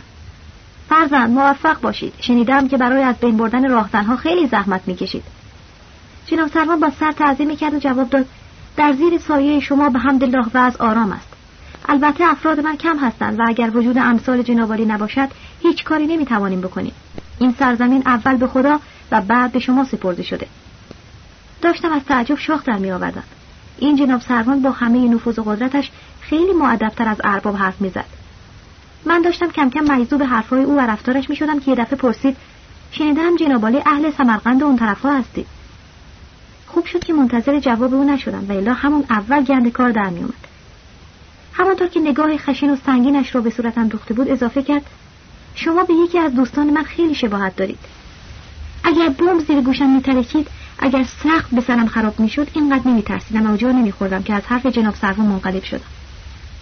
از دست پاچگی سرم را پایین آوردم و با دست ریشم را گرفتم. جناب سروان که ولکن معامله نبود گفت آقا لطفا صورتتان را به طرف پنجره برگردونید سرم را برگرداندم. مثل خیاط ها که در روشنایی پارچه را امتحان می‌کنند با دقت من نگاه کرد و گفت عجب شباهتی به او دارید. اگر ریش نداشتید عینهو فرید سیب زمینی بودید. بعدش هم شروع به تعریف داستانهای اون زمان کرد. بعد از هر چند دقیقه هم ساکت می‌شد و به صورت من خیره میگردید. ضربان قلبم به قدری تند شده بود که صدای آن را میشنیدم. میترسیدم یک دفعه مرا بشناسد. برای اینکه ببینم از سرگذشت من اطلاع داره و می‌دونه که آخر و عاقبت دوستش به کجا رسیده پرسیدم خب این دوستتون چطور شد؟ از مدرسه بیرونش کردم. مدتها از او خبری نداشتم. تا یک روز عکسش رو تو روزنامه ها دیدم. باز هم یک دفعه حرفش رو قطع کرد و به صورتم خیره شد. انگار او هم مرا شناخته بود. ولی هر دو خودمان را به ناشناسی زده بودیم. جناب سروان پرسید نکنه شما هم فرید سیب زمینی را می‌شناسید. نه خیر نمی‌شناسم. خب چیکار کرده بود که عکسش رو توی روزنامه ها چاپ کرده بودند؟ سروان خندید. کلاهبرداری. اونم نه یه دفعه دو دفعه. بلکه شب و روز سه چهار تا. بازی خطرناکی را شروع کرده بودیم می‌خواستیم به آخر برسانیم. پرسیدم حالا کجاست؟ گمان می‌کنم زندان باشه چون سر و صدای ازش نیست. هر دو کمی سکوت کردیم و من پرسیدم چطور شد که به راه های بد افتاد؟ سروان از این سوال من متأثر شد. آهی کشید و جواب داد پسر بدی نبود. توی مدرسه همه دوستش داشتن. هیچ کس فکر نمی‌کرد روزی بیاد که از مدرسه بیرونش کند ولی سرنوشت کار خودشو کرد و او را که مسلما در آینده افسر برجسته و لایقی می‌شد به راه های کج برد. بغز بیخ گلویم لقمه شده بود. نزدیک بود اشکم سرازیر بشه. به زحمت خودداری کردم و گفتم چرا کمکش نکردی؟ جناب سروان خنده خشکی کرد. او چیزی از ما نخواست. و روزی من از حالش باخبر شدم که کار از کار گذشته بود و دیگه نمی‌شد براش کاری کرد. پرسیدم اگه حالا پیداش بشه و ازت کمک بخواد چیکار می‌کنی؟ دستور میدم توقیفش کنم. بی تقصیر؟ کسی که به یک عملی عادی شد دیگه نمی‌تونه ترک کنه. هر دو مدتی سکوت کردیم. سروان سیگاری آتش زد و اینکه خدمت رسیدن برای اجرای وظیفه بود که به من محول شده. این جملهش خیلی معنی داشت. و با حرفهایی که چند دقیقه پیش زدیم فرق داشت. با این حرفش بند دلم پاره شد. گفتم سروان آمده مرا دستگیر و توقیف کنه. این ریش های بلند هم نعمتی است. به خصوص ریش های سیاه و پرپشت من که نصف بیشتر صورت من رو پوشانیده. اگر این ریش نبود سروان متوجه پریدن رنگ من می‌شد و می‌فهمید زیر کاسه نیم کاسه است. تا جایی که ممکن بود سرم را توی گردنم فرو بردم و با ریشهایم بازی می‌کردم و منتظر بودم تا سروان دستور توقیف مرا صادر کند. او هم که بعدها فهمیدم در چه خیالی است مشکلش این بود که زودتر حرفش را بزند و آنقدر نیم کرد تا من گفتم بله بفرمایید چه امری با من دارید؟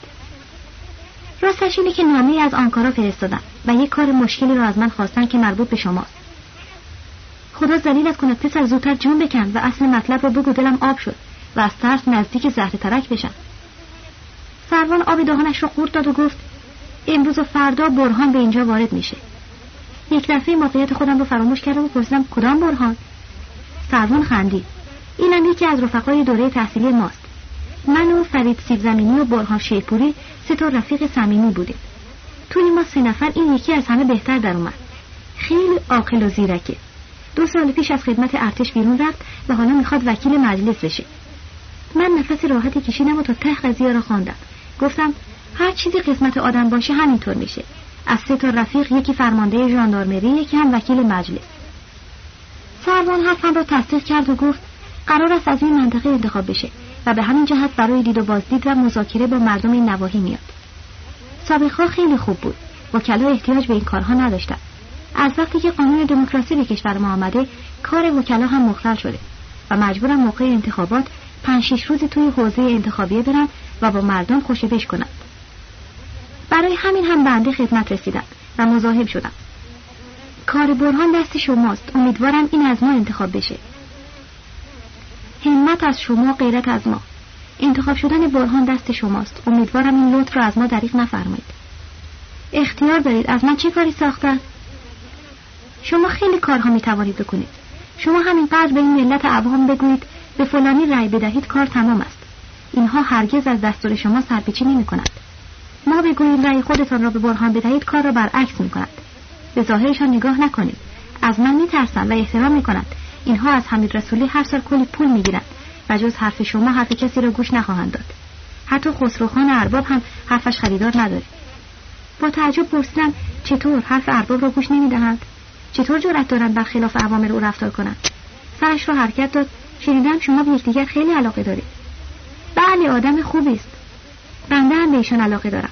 ولی تصدیق میفرمایید کار دولتی و انجام وظیفه دولتی احساسات سرش نمی شود من شستم خبردار شد که بین ارباب و جناب سروان اختلافی به وجود اومده.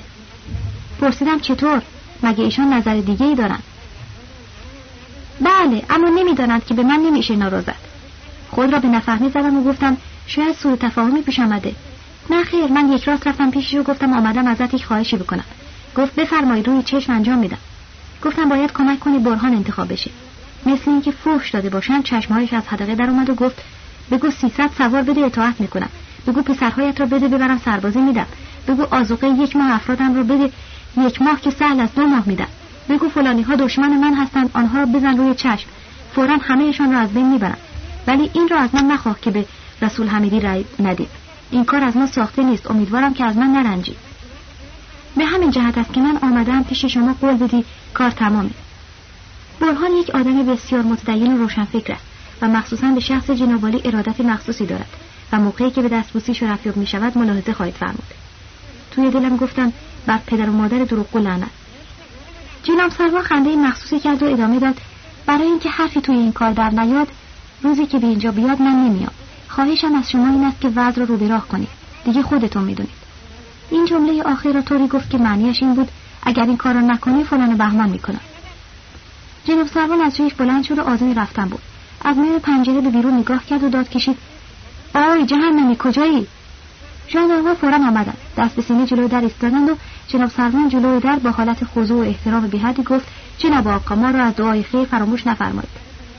هنگامی که صدای موتور اتومبیل دور شد مثل این بود که سه روز و سه شب نخوابیدم از خستگی روی دوشک افتادم و گفتم من از این سیاست سر در نمیارم بابا. افکار عجیب و غریبی به مغزم راه یافت. نمی‌دانستم این بدبختی را چجور درست کنم. فکر کردم تا گند کار در نیامده فرار کنم. اما کجا برم و چجوری فرار کنم؟ خودش مشکل بزرگی بود. مگه به این آسونی می‌شد از چنگین فرمانده فرار کرد؟ نه این دفعه دیگه راه نجات و فرار به رویم بسته شده و چنان با مغز به زمین می‌خورم که نفس کشیدن از یادم میره و سر و صدای این رسوایی گوش فلک رو کر می‌کنه. خلاصه فکرم به جایی نرسید و باز هم مثل همان دفعات پیش خودم را به دست تقدیر و سرنوشت سپردم روزی که قرار بود برهان شیپوری بیاد جناب سروان وسیله یکی از ها برام پیغام فرستاد. میهمان شما امروز از آنکارا وارد میشه. خواهش می‌کنم با یک عده از دهاتی ها به پیشوازش بروید. وسیله ژاندار جواب دادم که خاطرتان جمع باشه. ژاندار رفت و هنوز من نتوانسته بودم تصمیم قطعی بگیرم که کت خدا و دهاتی ها دست دسته از راه رسیدند. هیچ کدامشان دست خالی نبودند. و هر کدام یک هدیه برام آورده بودند آنقدر روغن و پنیر و کره آورده بودند که اگر یک سال هم میخوردم زیادی میآمد. برای من که خوب نبود اونا رو بفروشم. یعنی وسیله ای را نداشتم که اگر هم میماند خراب می‌شد بهتر دیدم همه را بین دهاتی ها قسمت کنم. این کار اعتماد همه را جلب می‌کرد و احترام مرا بالا می‌برد. نزدیکی های عصر برهان شیپوری به اتفاق سه چهار نفر از رفقایش وارد شد. من خودم را حسابی گرفته و از جایم تکان نخوردم. برهان شیپوری به محض اینکه وارد اتاق شد دوید به طرف من جلوی توشک من زانو زد. اول دامن و عبا و بعد دستم را بوسید. گفتم پسرم خدا پشت و پناهت باشه. خودم از جیستم خنده هم گرفت. چیزی نمانده بود دست میاندازم گردن این دوست قدیمی و دو سه تا ماچ آبدار ازش بکنم. اما خودم رو جمع جور کردم و گفتم برهان بیک خوش آمدید. برهان چنان تعظیم کرد که ترسیدم سرش بخوره زمین و جواب داد جناب آقا نمی‌دونید چقدر اشتیاق زیارت شما را داشتم. سوال کردم دلیل زیارت بنده چیست؟ برهان که از من زرنگتر بود فوری جواب داد البته به جناب آقا همه چیز روشن است. بنده در آن کارا به قدری از محسنات و کرامات جناب شنیدم که به جز زیارت و دستبوسی شما آرزویی نداشتم. به خصوص چند روز پیش که شما را خواب دیدم دیگر نتوانستم تاب بیاورم و با اینکه کارم خیلی زیاد است و زندگی را ول کردم برای دستبوسی آمده چنان لجم گرفته بود که می‌خواستم یک توف آبدار توی صورتش بیاندازم. پدر سوخته یک قیافه گرفته بود که هر کس می‌دید معیزوب می‌شد. بعد از هر جمله هم که می‌گفت نگاهی به صورت دهاتی ها میانداخت. می‌خواست به آنها بفهماند که چقدر به شیخ آنها احترام می‌گذارد. پس از اینکه قهوه خوردیم گفت جناب آقا من نماز ظهر و عصر را نخواندم اجازه میفرمایید یک گوشه نمازم رو بخوانم میترسم قضا بشه. توی دلم گفتم ببین پدر سوخته ها چطور عوام فریبی می‌کنم دلم می‌خواست رو کراست به او بگویم کی نمازشو خونده که تو جا موندی؟ اما مگه می‌شد این حرف را زد؟ وای به روزی که پرده های ریا و تزویر پارشه خنده زورکی کردم و گفتم بفرمایید تو اتاق عقب بخوانید. بعد از نماز اتاق را خلوت کردیم و صحبت های اصلی شروع شد. برهان با خواهش و تمنا می‌خواست از من قول بگیرد که کمکش کنم خواستم ببینم مرا شناختی یا نه. سر موضوع دوران دبیرستان و حوادثی را که برای اتفاق افتاده بود پیش کشیدم. برهان لحظه به لحظه تعجبش زیادتر می‌شد. جدا باور کرده بود که من دارای کرامت هستم و از گذشته و آینده هر کس خبر دارم. مخصوصا وقتی که جریان سروان بالیوز حقیر و کتکی رو که خورده بودم گفتم انگوش به دهان ماند. فراموش کرد که در حضور شیخ بزرگ ایستاده با صدای بلندی گفت پدر سوختی مثل اینکه علم غیب داره. می‌دانستم که وقتی از پیشم بره تمام این مطالب را به شاهین میگه. اون وقت با تردیدی که شاهین داشت کار خراب میشه ولی نمی‌دانم چه مرض یقم را گرفته بود که از تعجب کردنش لذت میبردم. بالاخره بهش قول دارم که تمام آرای این ناحیه مال شماست و شما موفق خواهید شد. رولی که چند روز پیش برای برهان بازی کرده بودم این قسمت از حرفای من برایش مثل وحی منزل قابل قبول بود. از روی ارادت و علاقه خاص دانو زد و دامنم رو بوسید و اجازه مرخصی خواست. به سلامت فرزند نگران نباش. برهان رفت و من دچار وسوسه و ناراحتی شدم. خدایا چیکار کنم؟ اگه کمکش کنم ارباب بدش میاد و اذیتم می‌کنه. اگه کمکش نکنم جناب سروان پدر مادر میاره. مثل گندمی که وسط دو تا سنگ آسیا گیر کرده و جز خورد شدن و از بین رفتن چاره نداره برای منم راه فرار و امیدی وجود نداشت. تازه من به این کارها وارد نبودم و نمی‌دانستم چیکار باید بکنم. برای حفظ آبرو و شعونات هم, هم نمی‌توانستم از کسی سوال کنم و بپرسم که اگر دهاتی ها از من بپرسن شما این شخص را می‌شناسید چی جواب بدم؟ از بس که فکر کردم سرم درد گرفت و بالاخره نتوانستم راهی برای فرار از این بدبختی پیدا کنم. مطمئن بودم که این دفعه حسابی گند کار در و بالاخره سر و شاخ من یا با ارباب یا با فرمانده تو هم میره روزنامه های استانبول گاهگاهی به دستم می رسید ولی حوصله خواندن روزنامه و مجله نداشتم. سرسری نگاهی به سرمقاله تیتر خبرها می انداختم. ولی حالا به علت نزدیک شدن انتخابات لازم بود روزنامه ها را ببینم. در روزنامه ها مطالب عجیب و غریبی به چشم می‌خورد. در سرمقاله ها نوشته بودند مجلس آینده برنامه اصلاحات ارزی را اجرا خواهد کرد. در آینده کلی زارعین صاحب زمین آب خواهند شد. خلاصه هر کدام از کاندیداها ادعاهایی کرده و برنامه های جالبی داده بودند که اگر به ما رأی بدهید چنین و چنان خواهیم کرد. تمام جملات شیرین و فریبنده توی روزنامه ها را حفظ کردم تا موقع سخنرانی برای دهاتی ها بگویم. نقشه کار دو سه بار پیش خودم سبک و سنگین کردم. دیدم چاره جزی نیست که با فرمانده کنار بیام و به نفع برهان فعالیت کنم. این کار دو خاصیت داشت. هم می‌تونستم از برهان استفاده کنم هم جلب نظر فرمانده را که مهمتر از ارباب بود می‌کردم. با این حال شور و استرابی که توی دلم افتاده بود آرام نمی‌شد و نمی‌توانستم خودم را قانع کنم. به همین جهت آن شب هر قد شراب داشتم خوردم. ولی باز هم بیفایده بود و مثل کسی که فردا صبح می‌خواهند اعدامش کنم دلم تاپ تاپ می‌کرد. و مثل سیر و سرکه میجوشید. توی رخت خواب که دراز شدم فکر زندان به سرم افتاد. انگار من الهام شده بود که به همین زودی ها رخت را باید توی زندان پهن کنم. دچار هزیان شده بودم. به نظرم رسید که دهاتی ها همه توی صف ایستادهاند و برای گرفتن زمین نوبت گرفتند. که از خدا جلوی همه ایستاده بود و فرمان می‌داد صبر کنید به صف بیستید سر صدا نکنید. هر کس تو صف نیسته بهش زمین نمی‌رسه. ولی دهاتی ها ساکت نمی شدن. یکی داد می‌زد من زمینم را جای خوب می‌خوام. دومی بلندتر داد می‌کشید زمین من باید نزدیک قنات آب باشه. سومی اگه زمین بی آب بدین نمی‌خوام. من من باید کنار رودخانه باشه. هر کس جای زمین خودش رو معین می‌کرد و بالاخره بین دهاتی ها دعوا شد. زمین مرد و پسر و دختر به جان هم افتادند و با بیل و کنن یکدیگر را زخمی کردند. فریاد کردند ساکت اگر شلوغ کنی به هیچ کس زمین نمی‌رسه. من خودم می‌دونم به کی و کجاها زمین بدم. از کسی که جلوم وایستاده بود پرسیدم تو چه جور زمینی می‌خوای؟ من هیچ جوری نمی‌خوام. چرا؟ میترسم ارباب پدرم در بیاره و خورد و خاکشینم کنه اون وقت این یک لقمه هم بریده میشه.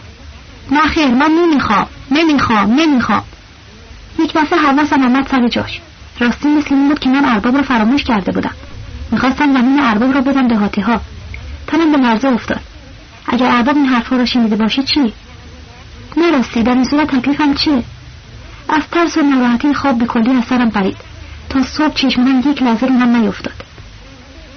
هنوز هوا گرگومیش بود و صبح صادق نشده بود که دیدم در خونه رو می‌زند نمی‌دونم شرح های زندانی های محکوم به اعدام رو خوندیم وقتی صبح زود قاضی اسکر و مامورها میان توی زندان و محکوم رو بیدار می‌کنن که پاشو و هر وصیتی داری بکن می‌دونی چه حالی به اون محکوم بدبخت دست میده. منم چون همین حالت شدم. کسی که در می‌زد برای من حکم قاصد مرگ را داشت. مسلمان حامل پیام بدی بود و الا به قول معروف سر صبح زودی بار طلا و الماس نمیارن با همین حالت رعشه و ترس پرسیدم کیه؟ چی خبر این وقت صبح؟ یکی از نوکران از پشیدن جواب داد قربان چند تا سوار از طرف ارباب اومدن با شما کار فوری دارم. چی خبره؟ شبیخون زدن؟ ارباب با ما چیکار داره؟ نوکرم از پشیدن گفت آقا می‌خواد بری شهر می‌خواست قبل از رفتن با شما مشورتی بکنه. فکرم متوجه جریانات دیشب شد. ترسی رو گرفت که قابل توصیف نیست. حتی مردن همینقدر ترس نداره. بالاخره از مردن که بالاتر نیست پاشم برم ببینم چیه. اما میترسم به قدری شکنجه بده که زجرکش بشم. از جون بلند شدم. این پدرسوخته از کجا فهمیده که من می‌خواستم زمین هاشو تقسیم کنم؟ من کنه شنیده که با برهان بیک خیلی خودمانی صحبت کردم ناراحت شده. پرده رو کنار زدم و بیرون نگاه کردم. واه ببین چه خبره. تعداد زیادی سوار مسلح دور تا دور ساختمان ایستاده بودند. فهمیدم که اگر با خوشی نرم با زور میبرنم فوری لباس پوشیدم و رفتم بیرون. نماینده ارباب جلوی پله ها ایستاده بود اما برعکس همیشه خیلی اخمو و عصبانی بود و اصلا از جایش تکان نخورد و تعظیم نکرد. فهمیدم هوا خیلی پسه. گفتم خوش آمدی نماینده ارباب. یارو مثل سیخ بایستاده بود و خیلی خشک جواب داد ممنونم آقا شما را فوری خواسته. موضوع چیه که به این عجله؟ اجازه بدین نماز صبح را بخوانم.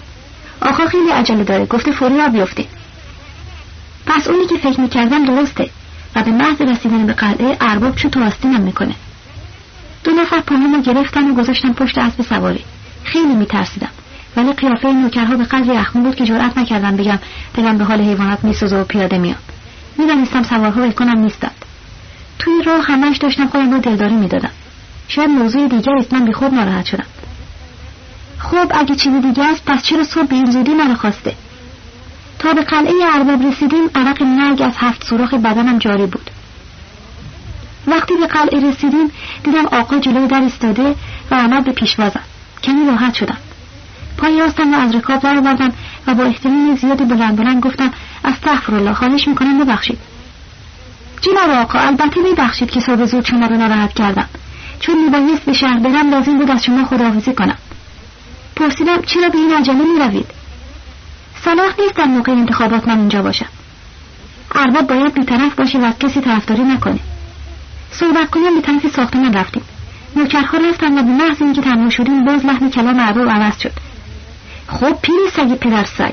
شنیدم با برهان بیک گل گفتی و گل شنفتی. نه ارباب به جون خودت این سیاست بود رول بازی کردم. خلاصه گوشی دستت باشه نباید گول اینا رو بخوری. من به روز چوب دو سر شده بودم و بالاخره شاخم با یکی از این دوتا بند میشه. آقا تونگ های شراب را باز کرد و گیلاس ها را تا لب پر کرد داد به دست من. بگیر بخور تا دستشو بگی گفتم ارباب اول صبح خوب نیست. بخور پدر سگ. صبوحی را هیچ لوتی رد نمی‌کنه. برای خودتانم خوب نیست. اول صبح مشروب بخوریم. دکتر نشو برو بالا. آقا لیوانش رو سر کشید و من با اکرار لیوانم رو خوردم. دومی سومی که تجدید شد من بیشتر به حرفان بودم. تمام حواسم رو جمع کرده بودم که نبادا حرف نامناسبی از دهانم در بیاد و بدبخت بشم. اما ارباب برعکس دچار احساسات شده بود. وقتی لیوان چهارم رو خورد عقدهاش ترکید.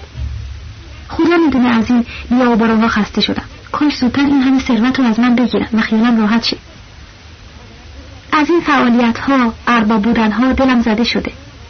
اگر این اصلاحات ارزی زودتر صورت بگیره راحت میشم. تا این حرف زد مستی از سر من پرید. ارباب چی میگه؟ از رفرم خاک صحبت می‌کنه. چطور این طرفدار اصلاحات ارزیه؟ معلوم میشه می‌خواد از من حرف بکشه. حتما یکی از حرفهای دیشب من رو شنیده. کمی عقب رفتم و گفتم خدا قسمت نکنه ارباب از الله این حرفها چیه؟ اصلاح ارزی یعنی چی؟ مال کسی رو به کسی نمیدن مگه ممکنه؟ ارباب تو چشمون نگاه کرد. چی چی رو خدا قسمت نکنه. رفرم خاک رو که میفرمایید. خدا نکنه اصلاح ارزی بشه. ارباب با انگشت سبابنج زد زیر چانه من و من صورتم رو کشتم بالا. مرتی که بری شما که تو رو کرد بزرگ ما. تو می‌دونی رفرم خاک یعنی چی؟ این حرفها رو می‌زنی؟ ارباب جان قربانت شوم. این که دیگه مسئله ریاضی نیست. می‌خوان خاکی را که از آبا و اجدادت منده بگیرن بدن به اونهایی که در عمرشان هیچی نداشتن و همیشه نوکر و رعیت بودن. خیلی خوب بگذار برم. مگه ما چاره دیگه این داریم؟ سالهاست که من سنگ دموکراسی به سینه می‌زنم. برای همین روزهاست دیگه. ارباب خیال کرده که من واقعا پخمه هستم. خودش را کاتولیکتر از پاپ نشون میده و می‌خواست از دهن من حرف بکشه. که مثلا از دهنم بپره و بگن آره بیچاره دهاتی ها خیلی زحمت می‌کشن و هیچ تعمین ندارن. اما من اینقدر خام و نپخته نبودم که خودم رو لو بدم. با یک قیافه ساختگی که آکی از شدت ناراحتیم بود گفتم چطور همچی چیزی ممکنه؟ اگه شما هم بخواهید من نمی‌خواد دموکراسی و عدالت یعنی چی؟ اینها حرفهاییست که بیدینها می‌زنن. ارباب جدا بدش آمد و انگشتش را گذاشت روی لبش. مردی که قار نشین تو چی به این غلط ها که در مسائل سیاسی بحث کنی؟ تو باید بری قاز بچرونی داری به من بحث می‌کنی؟ این زمین هایی که از اجداد ما رسیده به چی درد می‌خوره؟ این کوه ها غیر از زحمت و ناراحتی چه رفعی برای من داره؟ همه میگه فلانی 23 پرچه آبادی داره. این که نمیاد حساب و کتاب اینا رو برسه. من خیلی بیشتر از این که از اینجا به می‌رسه خرج همین سوارها و نوکرها می‌کنم. اگر قدرت داشتم دلم می‌خواست خیلی حرفها بهش بزنم. بهش بگم فلان فلان شده. پس اگر این آبادی ها برات ضرر داره چرا نگهشون داشتی؟ چرا سالی دو سه ماه وقتت رو اینجا تلف می‌کنی؟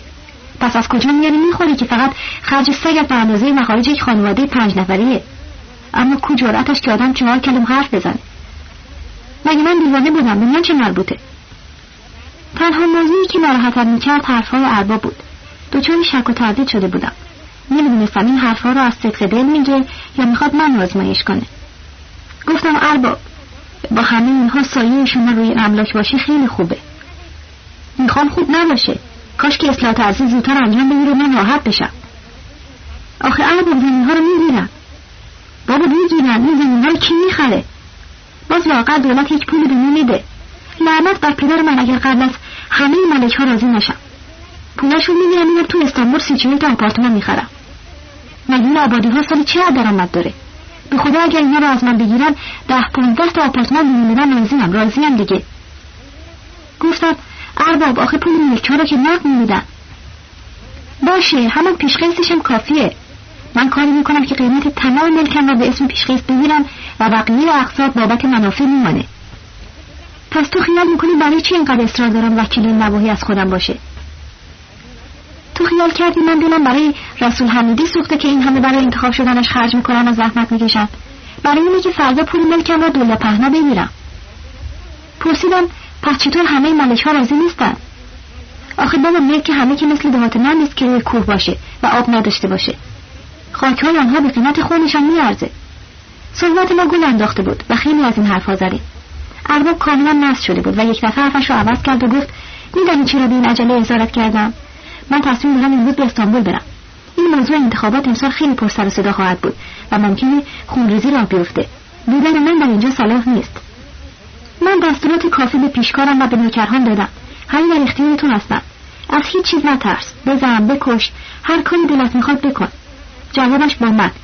این نوکرهای من چه آدم بکشن و چیز سری مرغ ببرن براشون فرقی نمی‌کنه. فقط مواظب باش گول نخوری. من دستورات لازم را به همهشون دادم.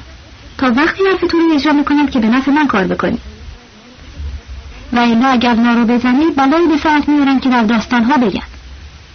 باید همین رسولی انتخاب بشه. از هات و پوت های فرمانده ژاندارمری هم جا نخوری گفتم خاطرتان گرم باشه. هر کاری از دستم بر بیاد می‌کنم. چی گفتی؟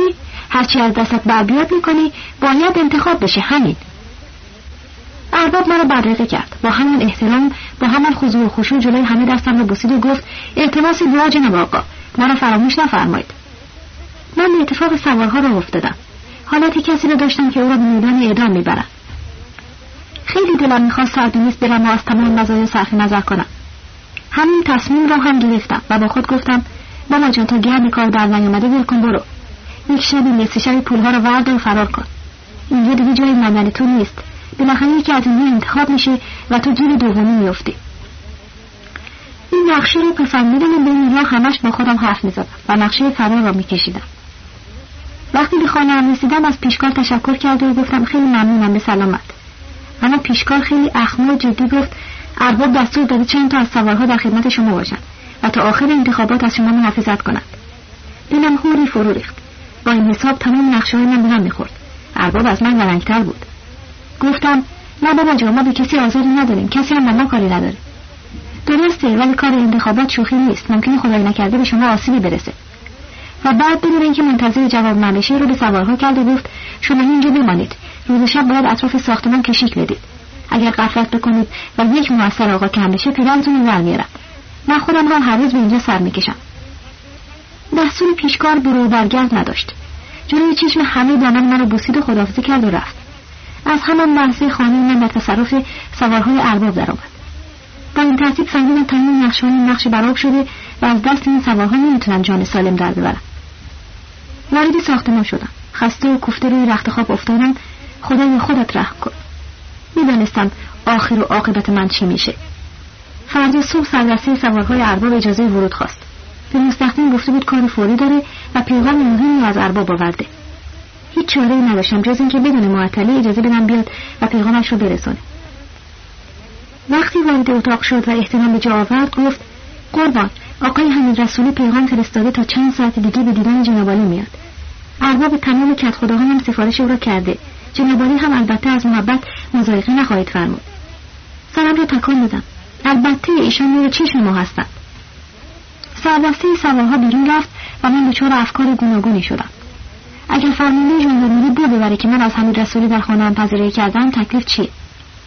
حتما هم خواهد فهمید. یارو چوبندر که نیست. آدمی که تمام این خطر را امن و امنیت کرده. هزارها سارق و راهزن گردن کلوف را سر جاشون نشونده. من سر یکی هستم که بهش نارو بزنم. خدایا چیکار کنم؟ چیکار نکنم؟ فکر و فکر و فکر. یک دفعه مثل رعد و برقی که در شبهای ابری تو آسمان پیدا میشه یک فکر خوشگل نو تو مغزم درخشید. بسیار خوبه. هیچ راهی بهتر از این نیست. فورا بلند شدم لباس پوشیدم سردسته سواران را صدا کردم و گفتم برای اینکه حمید رسولی انتخاب بشه من به نیمین دهات میرم تا براش رای جمع آوری کنم. سردسته پرسید پس تکلیف آقای حمید رسولی چی میشه که گفته میاد اینجا؟ بهش پیغام بدید بیا توی ده. آنجا همدیگر رو ملاقات خواهید کرد. این خیلی بهتره. تا او بیاد به خونه من. این نیرنگ به خرج ماهرانه بود که هیچ راه وسوسه و تردیدی برای سردسته سوارها نماند. تعظیمی کرد و گفت هر طوری جناب آقا صلاح بدانند این ثواب است. فورا چند تا از سوارهاش را صدا کرد و دستورات لازم را به آنها داد که در ظاهر رکاب من را بگیرند ولی در باطن مراقب من باشند. گفتم وجود این سوارها موجب حرف مردم میشه و مردم اونطور که باید باور نمی کنند که طرفداری من از حمید رسولی طبیعی باشه. معلوم بود حرف مرا کاملا باور کرده. ولی اجازه نداره با این قسمت موافقت کنه. وقتی تردیدش رو دیدیم گفتم یه کاری دیگه می‌کنیم. سوارها اسباشون اینجا بگذارن لباسهاشون رو عوض کنن دنبال من بیاد با این پیشنهاد موافقت کرد.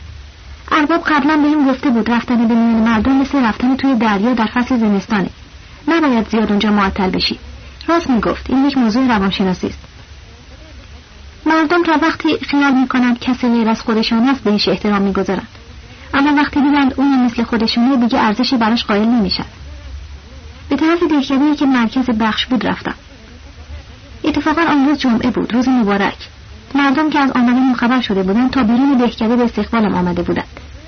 زن مرد پیر جوان حتی بچه ها هم بودند. اگر پادشاهی از هند میآمد این ازش استقبال نمی‌کردند. معلوم می‌شد اسم من در آن نبوه کاملا نرآمده بعد از مسافره با چند تا از سرشناس ها به طرف تکیه ده حرکت کرده. من تا خواستم پایم را توی تکیه بگذارم دیدم یک نفر مردم را عقب می‌زند و به سرعت جلو میآید. خیلی ترسیدم و تا آمدم به خودم به جنبم مردی وارد شد و خودش را روی پای من انداخت. قربان خاک پای شما بشوم. ای جناب آقا من شما رو در آسمان ها میجستم در زمین پیدا کردم. هر شب شما به خواب من میایید من آمدم شما برایم دعای خیر بکنید. تا اون روز حمید رسولی رو ندیده بودم. ولی از حرکات و رفتار نت فهمیدم این آدم چاپلوس خود آقای منتظر الوکاله است. زیر بغلش رو گرفتم و از زمین بلند کردم و گفتم استغفر الله بعد رفتم بالای تکیه روی توشک بزرگی که برای ما آماده کرده بودم نشستم. تمام اهالی ده دست دسته به دیدن من می آمدند و من پس از مسافره آهسته بیخ گوششان می گفتم وکیل شما و تنها کسی که می تواند به شما خدمت کند این آقاست. رأی خودتان را به او بدهید. مردم که شنیده بودن وکیل آینده آنها آمده و در تکیه بغل دست من نشسته به جنب جوش افتادند. بعضی ها دو بار و حتی سه بار و چهار بار پهلوی آمدند و میپرسیدند جناب آقا وکیل ما اینه بله مومن. من می‌دیدم قیافه بعضی از آنها اخمو می‌شود. بعضی ها تعجب می‌کنند. خیال کردم چون یک بار گفتم برهان وکیل شماست و حالا حرف من را عوض می‌کنیم تعجب می‌کنند. واقعا حیف از این کله من که تا سالم مانده. خوب بود. مخ من خالی می‌کردن و جایش گچ و آهک میریختند جناب وکیل آینده به این هم اکتفا نکرد و از من توازن نمود به اتفاق گشتی توی دهکده بزنید من احمق هم نمی‌دانم چرا حرفش را قبول کردم. وکیل محترم دستش را گرفت از بازوی من که مردم ببینند و اعتبارش بیشتر شود. من هم برای خاطر ارباب گفتم باشه بگذاریم انتخاب بشود و ارباب از من نرنجه بقیهش عیبی نداره. طرفداران آقای وکیل آینده از فرصت استفاده کرده و با ساز و دهول به استقبال ما آمدند. مخصوصا می‌خواستند که همه اهل آبادی با خبر بشوند که من طرفدار او هستم. کار خیلی بزرگ شده بود. می‌خواستم یک جوری از دست او راحت بشم ولی مگر میگذاشت. مثل زالو به من چسبیده بود و ولم نمی‌کرد. هیچ فکری به نظرم رسید. گفتم وقت نماز میگذرد من باید برم. ولی آقای وکیل شروع به التماس کرد. قربان شما بشوم. یک چند دقیقه پیش ما بمانید. بعد هم مهلت نداد حرف بزنم. منو به طرف دفتر حزب خودشان برد. با یارو که نمی‌شد وسط کوچه دعوا کرد. ناچار تسلیم شدم. چای تازه دم آوردند. قلیون حاضر کردند و چند نفر به زحمت مردم را از اطراف ما کنار زدند. راست گفتم که مرغ با دست خودش خاک به سرش میریزد. من بیچاره از همه جا بیخبر هم با دست خودم چاره بزرگی جلوی پای خودم درست کرده بودم که سقوطم در این گودال حتمی بود. داشتم فکر می‌کردم که اگر این صحنه رو به رئیس ژاندارمری گزارش بدهم تکلیفم چیست؟ در این موقع یک نفر از توی جمعیت بلند شد و پرسید جناب شیخ اگر ما به این آقا رأی بدیم برای ما چیکار می‌کند؟ وکیل ملت مثل اینکه قبلا درسش رو حاضر بود تا این را پرید پشت یک کرسی ایستاد و گفت با اجازه جناب آقا می‌خواهم برنامه خودم را مفصلا برای شما بگویم. اولین کاری که پس از انتخاب شدن انجام می‌دهم تقسیم املاک است. تمام این خاک ها و زراعت ها متعلق به شما مردان زحمتکش است. تا کنون هیچ کس به فکر شما نبوده و نخواستند شما را از این فقر و گرسنگی نجات بدهند. آخر در کجای دنیا رسم است که یک نفر صاحب 23 پارچه آبادی باشد و صدها نفر در این دهات ها با فقر و گرسنگی دست به گریبان باشند؟ دیدم یارو خیلی تون می رود و نطقش دارد به جاهای باریک می کشد خواستم یک کاری کنم که مطلب کوتاه بشه ولی وکیل ملت دست بردار نبود. و با هر ضربه که می‌زد انگار گور مرا می‌کند به خصوص فحشهای آبداری که به ارباب ها می‌داد و ابراز احساساتی که دهاتی ها می‌کردند دودش توی چشم من می‌رفت. گفتم آقای وکیل شما خاطر جمع باشید اینها خدمتگزار را از خائن تشخیص میدن دهاتی ها هورا کشیدند و کف زدند. آقای وکیل با تعظیم های پی تشکر کرد و با صدایی که از فرط هیجان میلرزید داد کشید زمین های شما را از دست این ارباب های بیوژن می‌گیرم و به شما پس می‌دهم. این می‌دهم که همه شما مالک زمین خواهید شد. دهاتی ها از شوق و شادیشان چنان او را کشیدند که نزدیک بود گوشه های من کر بشه. با سابقه که از گفته های ارباب داشتم مطمئن بودم که این حرفها را از طرف ارباب می‌زنه. اما محافظ من که پشت سرم نشسته بود آهسته بیخ گوشم گفت آقا مواظب باشید اینها زیاد شلوغ نکنند. ارباب از چشم شما می‌بینه ها. دیدم راست می‌گوید. دامن عبا و قبا را جمع کردم و گفتم نماز من دیر می‌شود باید مرخص شوم. از ما زرنگتر بود و گفت قربان به چاکر هم افتخار بگو در خدمتتون باشم. چی می‌تونستم جوابش را بدم؟ باز هم به اتفاق را افتاده توی رو ازش پرسیدم اگر انتخاب بشی به هر نفر چقدر زمین می‌دهی؟ بیست هکتار پیش خودم گفتم ای پدر سخته تمام خاک ها نصف این جمعیت رو نمیده. بقیهش رو از گور پدرت میاری دیدم با این وضع انتخاب شدن این من ترک نیست. و لنگ پوری بیچاره حواس. مطمئن بودم فرمانده ژاندارمری مرا راحت نمی‌گذارد و هر طور شده زهرش را خالی می‌کند. ولی هرچی باشد جلب رضایت ارباب از فرمانده برای مهمتر بود. آقا همه کاری از دستش برمیآمد. او هم پول داشت و هم قدرت. خوشحال بودم که لاقل این یکی را راضی کردم.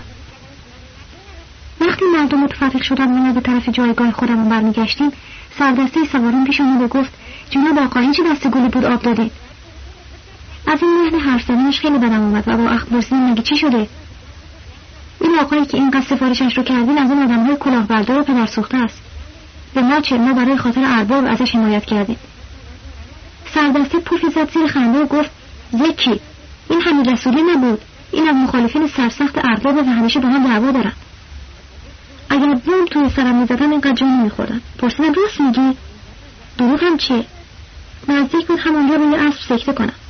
اما بدبختانه جون من هم مثل جون سگ بود. ای کاش واقعا سکته کرده بودم و از این همه بدبختی که بعدها این پیش آمد راحت شده بودم. می‌دانستم به علت این شیرینکاری هم از دو طرف می‌خورم. یکی از ارباب می‌خورم و میرم به طرف فرمانده. دوباره از فرمانده می‌خورم و میرم به طرف ارباب. درست مثل توپ فوتبال. اما این دفعه بازی فقط بین دو نفر انجام میشه. ارباب و فرمانده با هم دست به یکی خواهند کرد تا درست و حسابی دخل منو در بیارن. تمام درها برون بسته شده بود. فقط مگر معجزه رخ می‌داد و الا هفته آینده بنده را توی زندان ملاقات خواهید کرد. تا به منزل رسیدم نصف گوشتم آب شد. هرچی فکر می‌کردم چطور از این دام بگریزم عقلم به جایی نمی‌رسید. راه فرار از هر طرف به رویم بسته بود. می‌دانستم از امشب علاوه بر آدمهای ارباب یک نفر ژاندارم هم برای مراقبتم تعیین خواهند کرد و خدا می‌داند چه بلایی به سرم خواهد آورد. نزدیکی غروب خسته و کوفته به خانه رسیدم. من فورا به داخل اتاقم رفتم و برای رفع خستگی و با امید اینکه از دست این افکار رنج خلاص شوم بساط می را آماده کردم. به قدری حالم خراب بود که مست و بیخبر افتادم و نفهمیدم چه وقت خوابم برد. صبح خیلی زود از صدای در به وحشت از خواب پریدم. دلم گواهی می‌داد که خبر بدی برایم رسیده. بلند شدم و پرده را کنار زدم و نگاهی به بیرون انداختم. سه نفر از طرف پیشکار ارباب آمده بودند. دلم هر ریخت هی داد بیداد. ارباب از تمام قضایا خبر شده و الان مرا دست بسته پیش او می‌برد کسی که پشت در بود دوباره محکمتر چند ضربه به در زد با صدای سوزانی پرسیدم کیه؟ سربسته سوارها از پشت در جواب داد پیشکار ارباب پیغام فرستاده که سوارها فوری نکرد کنم و برن قلعه نفس راحتی کشیدم و از اتاق خارج شدم. هر امری که پیشکار ارباب بفرمایند به روی چشم اطاعت می‌کنم.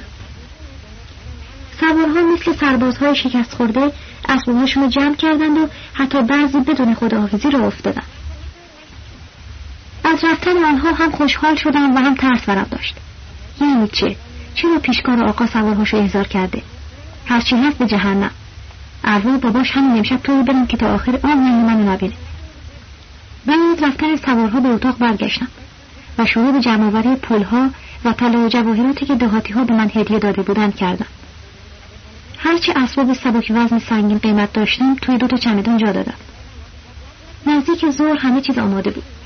با کمال بیصبری منتظر غروب آفتاب موندم تا بدون اطلاع مردم و دور از چشم جاندارم ها فرار کنم. هر روز بعد از ظهر عده از ها به دیدن من می آمدن. آن روز هیچ کس نیامد. خیلی خوشحال شدم. دیگر دلم نمی‌خواست به روی این مردم نگاه کنم. این سکوت و تنهایی برایم خیلی دردآور بود.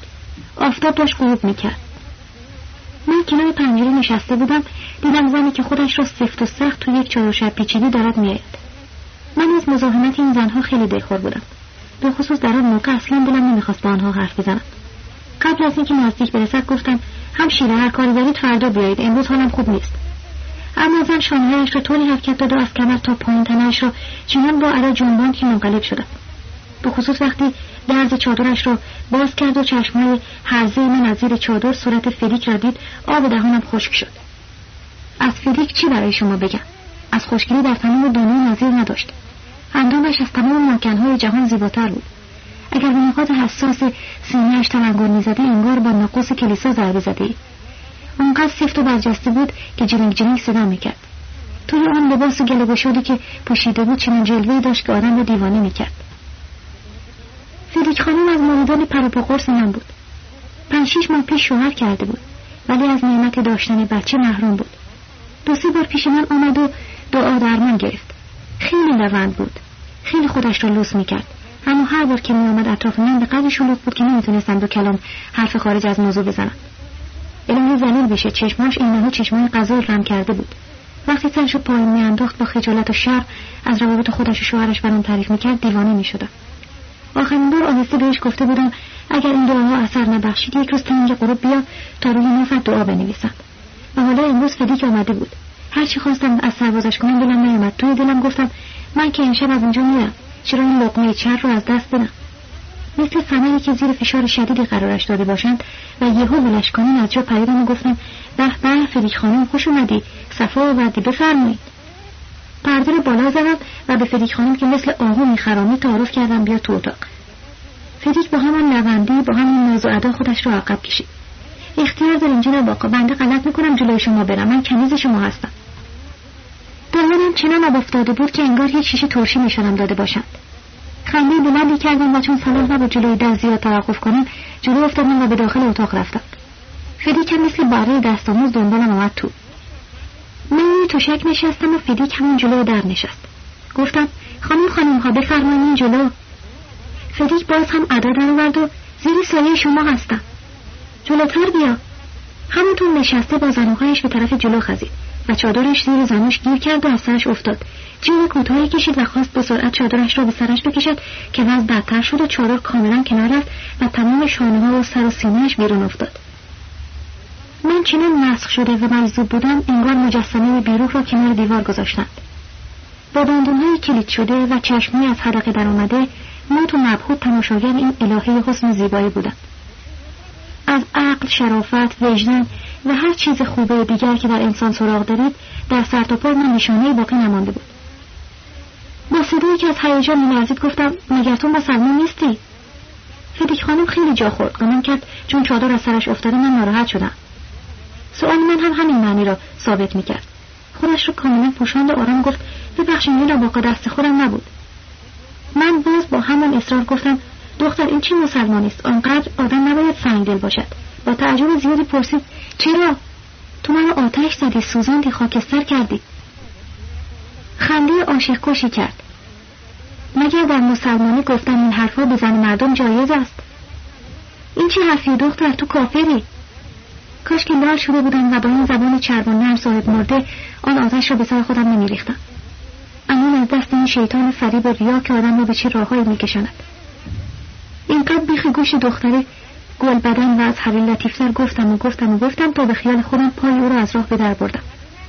غافل از اینکه این پتیاره خوش ظاهر و این مور خوشخط و خال اصلا برای بازی کردن رولش و انجام مأموریت خطرناکش پیش من اومده و ارباب دستیاری فرمانده ژاندارمری دامی برای من گستردند که تلافی ناروزانه من را در بیاورند واقعا که فدیک از تمام های معروف جهان رولش را بهتر بازی کرد. حالات خجالت و شرم خودش می‌گرفت. با زیر بالا بردن صدایش مرا بیشتر تحریک می‌کرد و بالاخره هم گفت راستش جناب آقا نمی‌دانید از روزی که پیش شما آمدم و چشمم به این قیافه نورانی افتاده چقدر شیفته شما شدم. حرفهای او به من قوت قلب داد و او را قلقلک دادم او همه را قلقلک داد و مقدمات بازی خطرناک داشت شروع می‌شد. من مثل گرگ گرسنهای که برای شکار می‌کند او را محکم گرفتم و توی بغلم کشیدم که ناگهان چند ضربه به در نواخته شد. اگر با چکش روی سرم می‌زدن اینقدر نمیترسیدم. اما فدیک مثل زنهای بدکاره قشقش شروع به خنده کرد. وای گیر افتادی من به سرعت خودم را جمع کردم. ابا و شلوار من کجاست؟ فدیک از خوشحالی داشت میرقصید. و من تازه فهمیدم که عجب رو دستی خوردم. و چطور مرا در مقابل عمل انجام شده قرار دادند ولی چه فایده؟ هنوز شلوارم را پیدا نکرده بودم که دوتا لنگه در مثل ناقوس مرد به دیوارهای پهلو خورد و عده از دهاتی ها ژاندارم ها و کت خدا ریختن توی اتاق. می‌خواستم حرفی بزنم و بهانه بیارم ولی وضع به قدری موجود بود که هیچ عمل یا حرفی فایده نداشت. اصلا به من مهلت ندادند عبایم را روی پاهایم بکشم. یقم را گرفتند و کشان کشان از اتاق بیرون بردند هر کس با هر چی که توی دستش بود به سر و کله من می‌زد. هیچ کس به دار فریاد و تهدید و التماسهای من توجه نمی‌کرد. یکی با تفنگ یکی با کمربند یکی با چوب یکی با تناب. سرم را به هر طرف که برمیگردوندن یکی توی سرم می‌خورد و فوشهای چاروارداری مسرا می‌کردند قرم ساخت دشمن ناموس. توف بریش توی ریاکار بدبختی این بود که نوکرهای خودم بیشتر از دیگران فعالیت داشتند. مثل اینکه دشمن خونی خودشان را گیر آورده باشند. خوشمزه از همه دخبلی کت خدا بود. با چوب محکم توی سرم می‌زد و می‌گفت پدر سوخته حالا می‌خواهی زمین های ارباب رو قسمت کنی؟ بگیر این یکی این دوتا مگه می‌خواستی ارث پدرت رو قسمت کنی؟ چاره جز مردن نداشتم. از بس که چوب خورده بودم به حال ضعف افتادم و از هوش رفتم. در همین حال شنیدم یکی از ها گفت بس دیگه نزنیدش میمیره. توی فکرم گفتم چه آدم خوبیه. ژاندارم که متوجه شد دو ولکان نیستن داد کشید فرمانده دستور داد دور زنده ببرم پیشش.